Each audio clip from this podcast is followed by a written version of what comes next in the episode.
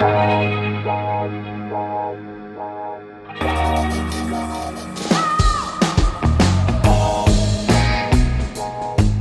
à lire, un podcast de Bernard Poirette.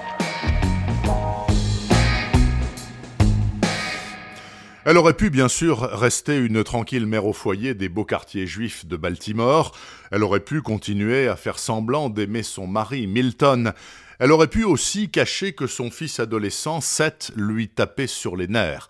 Mais Maddie Schwartz, née Madeleine Morgenstern, n'est pas douée pour la simulation. Alors, un beau jour de l'automne 1965, elle plaque cette vie-là et se lance dans une autre bien plus casse-gueule. Elle sera journaliste et advienne que pourra.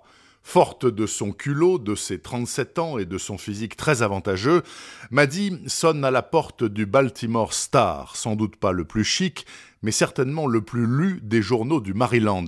Elle décroche un strapontin au service du courrier des lecteurs. Dans le même temps, elle emménage dans un appartement qui aurait tenu dans son ancienne cuisine, et elle prend un amant, un flic noir de surcroît.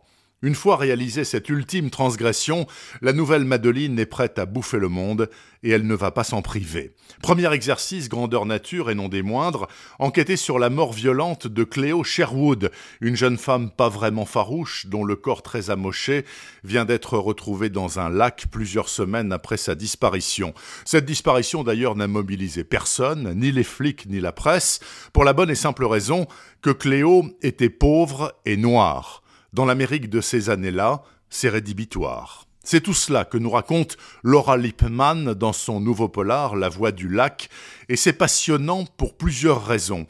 On est scotché tout d'abord par le personnage de Maddy, très riche et complexe. On est effaré aussi par les pratiques journalistiques américaines des années 60. On est sidéré, en plus, par la ségrégation raciale et religieuse de l'époque, et puis on applaudit bien sûr la virtuosité de la construction du livre, et donc pour tout cela, j'ai beaucoup, beaucoup aimé La Voix du Lac, treizième polar de Laura Lippmann, paru en français. Je n'ai pas lu les douze précédents. C'est sans doute plus une faute qu'une erreur.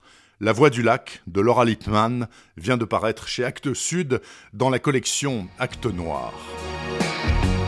Retrouvez le podcast C'est à lire avec Bernard Poirette sur toutes les plateformes de téléchargement. Et rendez-vous sur le site bernardpoirette.fr pour vous abonner à la newsletter et être informé dès qu'un nouvel épisode est publié. Suivez toute l'actualité du podcast C'est à lire sur les pages Facebook et Twitter de Bernard Poirette.